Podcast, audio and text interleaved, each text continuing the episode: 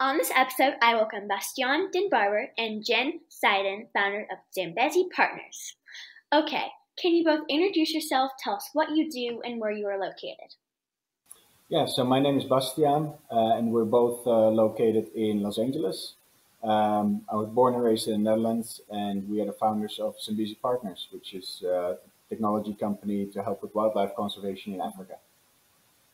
And I'm Jenna Seiden. I'm the co-founder as well. Like Bastian said, we are fortunate to be here in Los Angeles. We spend a lot of time though in Africa, and uh, excited to be here. Thanks, Kate. Awesome. Okay, so how old were you both when you first became interested in conservation? Yeah, so I mean, in hindsight, uh, as a young boy growing up in the Netherlands, I would disappear in the forests for hours. So I guess that's where it started. And then when I was in my late 20s, I made my first trip to South Africa, to Hluhluwe-Imfolozi Game Reserve. And uh, after my first safari, I fell in love with Africa, and it was it was done from there. I think for me, um, I had a really interesting childhood. My aunt had a animal rescue, uh, and she started rescuing domestic animals, dogs and cats. But unfortunately, she started to rescue a lot of exotic pets. I remember her first pet; um, it was an ocelot, and I didn't know what that was. And she started to bring in all these amazing exotic and unfortunately legal animals. And so I was a little kid and started to get very involved in her organization and that spurred my interest in protecting wildlife. I probably I was probably around eight years old. Wow, that's so cool. And Bastian, I can relate because the first time I went on safari, I fell in love, and we've gone ever since. I'm, I'm absolutely in love with Africa. So that's great. Okay, so what drives you both to wake up every single day and try to make our planet safer for animals and for humans? Why do you think people take our planet for granted? Our grand, my grandparents and my parents were the ones uh, who were building new companies and you know all post-war uh, building new companies um, building new economies building new building up countries right? And there was just not this realization how important it is to do that in, in a balanced way with nature. So everything was consuming right? Nature was uh, still is to some extent a resource for everything that we humans need and I think it's really that our generation is starting to understand that we need to balance this out. Otherwise, it doesn't work, right? It doesn't work for the entire planet, which means it doesn't work for humans either. Um, and I think that realization of not taking the planet for granted is really only happening now, but now it's happening in a big way, which is really good news, right? Um, so yeah, and, and for me to be able to get up every morning is thinking back about uh, what I saw on every safari over the last 20 years in Africa and, uh, and what I learned over the last 12 years or so in conservation. Um, you know, and, and the fact that the most magnificent wildlife in the world needs us to fix things for them to, to survive and thrive. That gets me up every morning. I get up every morning because I have beautiful nieces and nephews that I want to make sure get to enjoy going into the forest like Boss did as a kid, going to Africa like Kate you got to do. Um, it's really important for me to make sure that we have a place for people to see animals in real life and not just holograms and, and, and things that we see what's happening with technology. Uh, so that's why I, I get up in the morning to do what I do. Yes, it's totally different seeing animals in their natural habitats and for kids getting to learn about animals and getting to watch them. It's really inspiring. Okay, so now let's talk about the Zambezi project. Can you tell us about the elephant nursery in Zimbabwe and how you help protect the orphan elephants? So we started Zambezi in the summer of 2018. And then uh, we started talking to our friends uh, about it, and we got introduced to this family in, uh, in, in Zimbabwe. So we have conservation partners there, Wild is Life, and they've been rescuing elephants for, for, for decades already. Mm-hmm. And uh, they're based in Harare in Zimbabwe. And uh, they've rescued about 30 elephants so far already. And then when they were rescuing them, at some point they wanted to do the the most beautiful thing of it all, which is actually putting them back in the wild. So then they started a project uh, on the other side of the country, the other side of Zimbabwe, very close to Botswana and Victoria Falls, and that's where they they, they bring the elephants towards you for um, slowly exposing them to wild elephants in the wild savannah, and uh, some of them have actually gone back in the wild, and that's uh, that's how the rewilding process works, and it takes years, of course, because first they have to be rescued, brought back to health, uh, then they create new family bonds in the nursery, and then they take a whole new family. They just brought six uh, of them as a family from Harare to Panda Masuie, and they just started their rewilding program. And there are currently 15 elephants in the rewilding uh, program, uh, ready to become wild elephants again. And so the Zambezi project is our collaboration with Wild is Life, where we support them in any way we can, ideally with technology to enable them to identify the right tools and um, products such as infrared cameras and acoustic sensors and anything that they need to really help in the process of protecting the elephants as well as when they're out in the wild hopefully you know tracking them so that's what zambezi project is when we get to uh, work with that amazing family that runs wild is life Wow. And going back to the technology that you have, can you guys talk about the Spy Center and where the data goes to be analyzed? Should we tell her? should we tell her about the Spy Center? We can tell her about the Spy Center, not exactly what happens, everything that happens inside the Spy, we'll spy Center. um, yeah, so the the Spy Center is where where everything comes together. So Jenna mentioned all these different sensors that we put out there. So there are sensors that listen to sounds. There's there the camera traps. You've you've uh, you've had a session with Eric, of course, from Resolve, who has one of the smartest cameras out there. And Fatima with her drones. And Fatima with her drones. Mm-hmm. So we'll have aerial footage and aerial material. All of that information comes together in uh, in the control room. And the control room is really the kind of the spy center, right? Mm-hmm. That's where we see it's it's highly secure. Only a few people get to go inside there. Uh, there are the screens all over the walls uh, where uh, they see everything that moves, literally where the cars are, where the rangers are, where the elephants with collars are. Uh, if there is a camera trap that senses right from from Eric when since the, well that camera thinks there may be a poacher, it will send a signal, um, and then the rangers get deployed, right? And that's where sort of the that's where it becomes secret. Um, and at the same time, we have these former special forces men in the United Kingdom that are monitoring everything to make sure that everything is up and running at all times. Wow. I mean, talk about how technology is saving animals. I mean, this technology is keeping so many animals safe. I can just imagine that room with all of that technology. That is so amazing. Your ant, your your elephants have a very good life there. and a very safe life.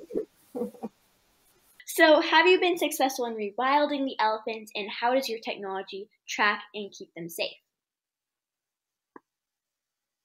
Wild is Life has had some successes about uh, two or three that they've gotten out into the wild, and it's been it's been wonderful to see. What what happens is when they bring the elephants into the into the pens over in the western side of the country, they slowly start to make their way out of the fencing and into the wild. And sometimes those elephants find new friends in the wild and, and they, they don't come back. So that's been, been wonderful uh, in, in seeing that happen. We are doing what a lot of these reserves do, um, applying the technology to hopefully make sure that they stay secure. So Wild is Life and a lot of the other reserves in sub-Saharan Africa sometimes put smart collars on the rescued elephants so they're able to track them in the spy center and make sure that they know where they are uh, at all times. There are um, cybersecurity elements from towers that are perched all around the prop all around the property as well.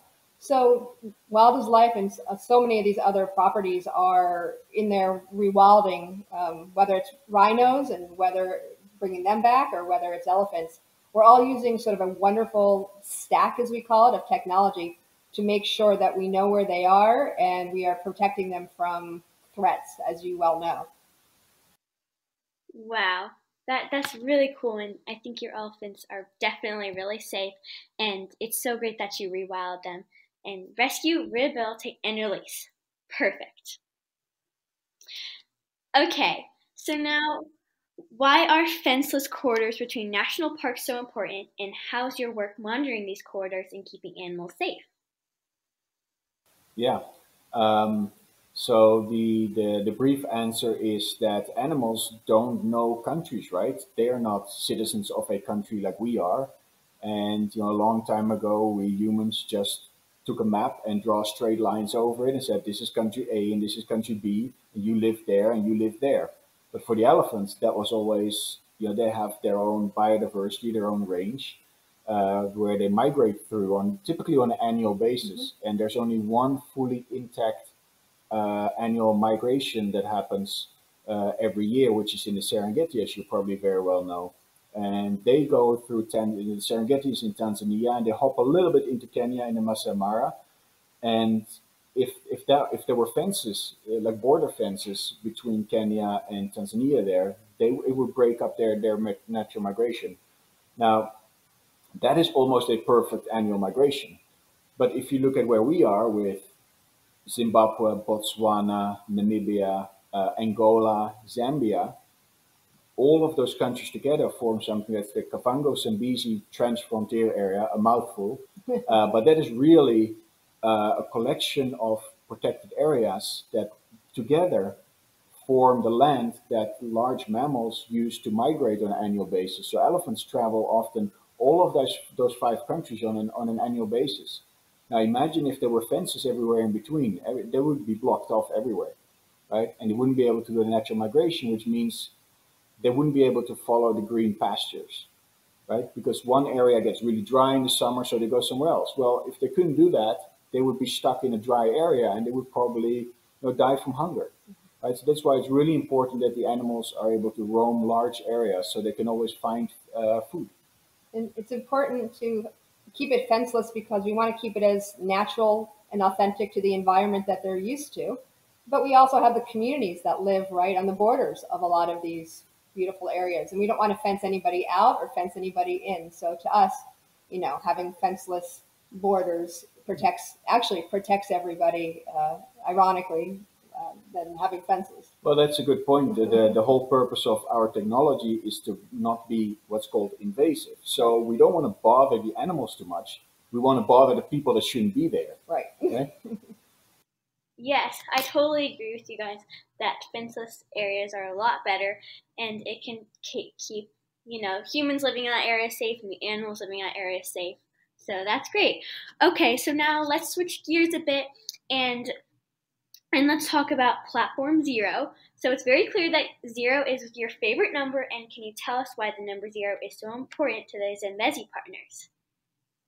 Yeah, uh, absolutely. So um, yes, zero is a very important number because you know what we talked about in the beginning, like everything that our prior generations have done to build companies and countries and everything was very consuming of the planet. And now we need to get to a point where there's zero poaching, zero illegal wildlife trade, zero carbon emissions, and pretty much zero everything of all the bad things, right? Mm-hmm. So that's why the number zero is, is the magic number.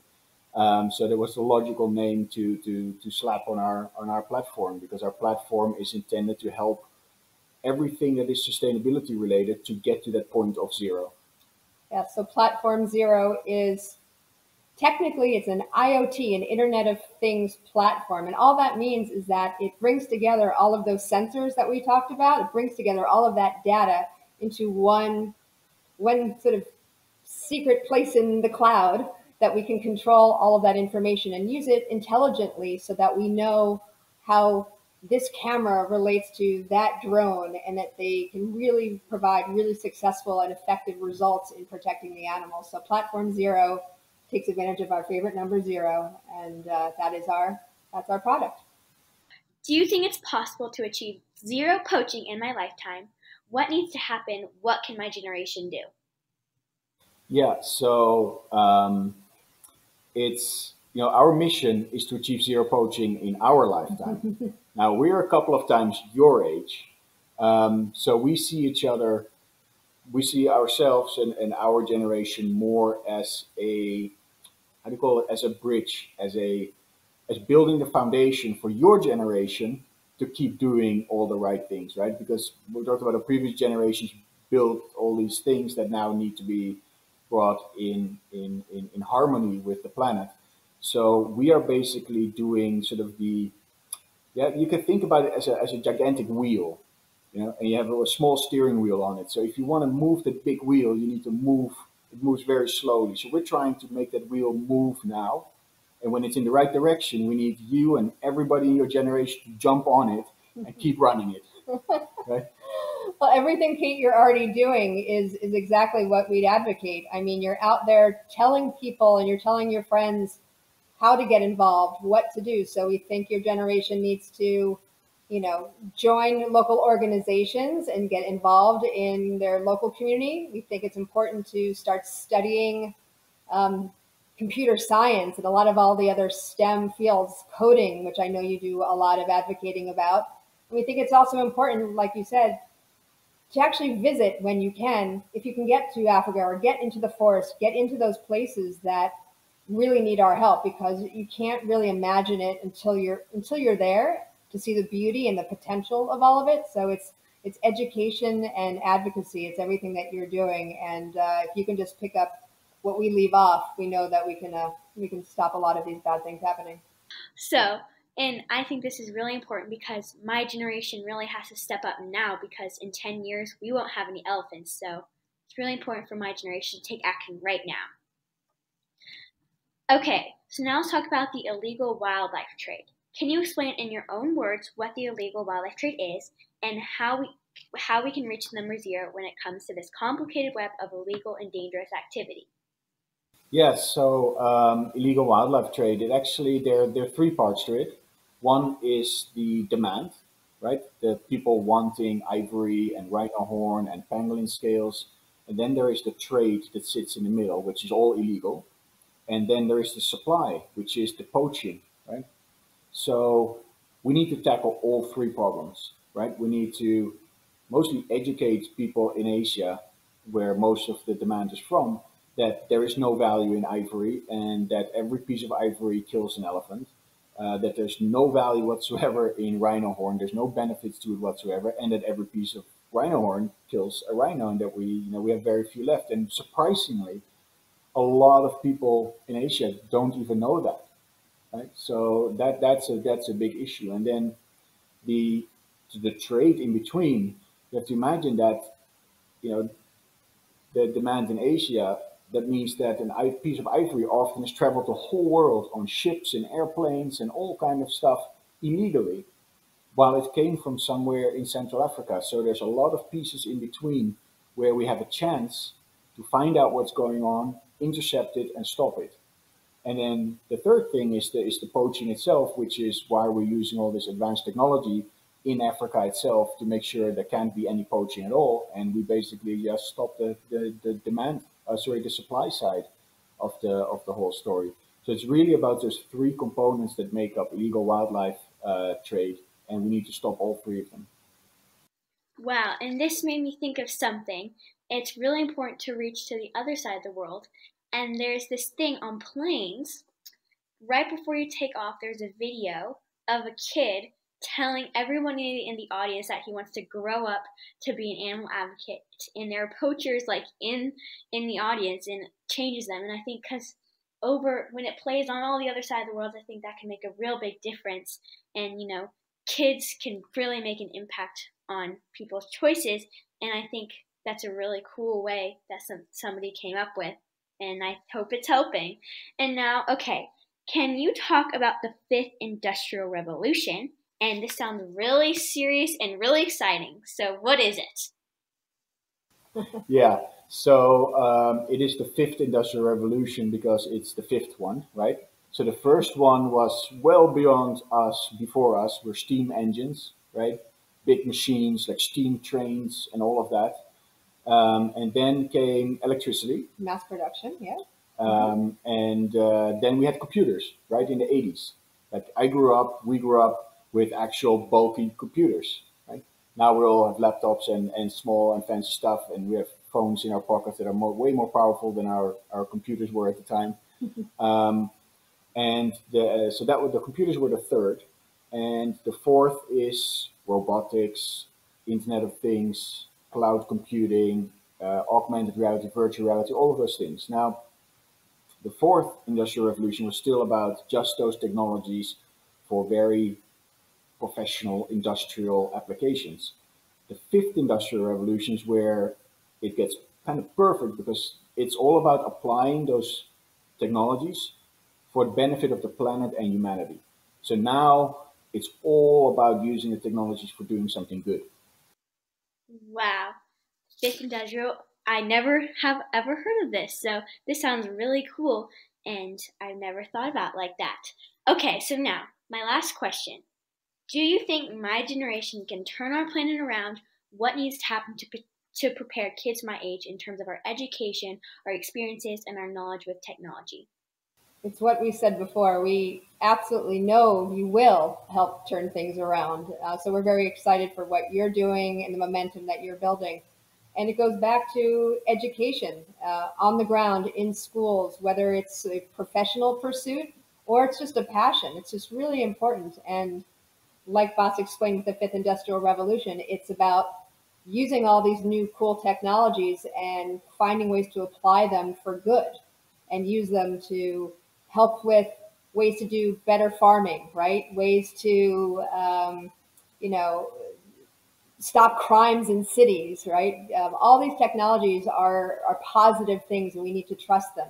So I think the more that your generation can embrace these technologies and learn how to code for them and apply them and be on the ground, there's every bit of confidence in both of us that you will, uh, your generation will leave the planet a better place for even generations to come. And then hopefully they can find some new problems to solve. Yeah, because uh, think about it, like we we grew up in a whole different world and then chose an education and a profession to then at some point like mm. for, for me my late 20s and and and you mm-hmm. came on a little bit uh, later yeah. in, in, into this and to then find out that um, you know we need to change and now we have to turn a, kind of career around and life around well your generation it can be made aware. well, yeah, you you learn about it now. You mm-hmm. still have a couple of years until you choose your studies. You can already choose your studies towards the goal. Then you can choose a profession towards this goal, and you can spend your whole lifetime doing good. Definitely. Okay, before we sign off, where can kids and teens go to find more about your amazing projects in Zambezi? Uh, yeah, so our website is www.zambezi.com partners.com and um, uh, and www.wildislife.org. Awesome. Okay, we have all those links below. Jenna, Bastian, thank you both so much for being here today. Thank, thank you, Kate. It was absolutely wonderful and uh, looking forward to doing a lot of good work together. Thank you, Kate. Let's go!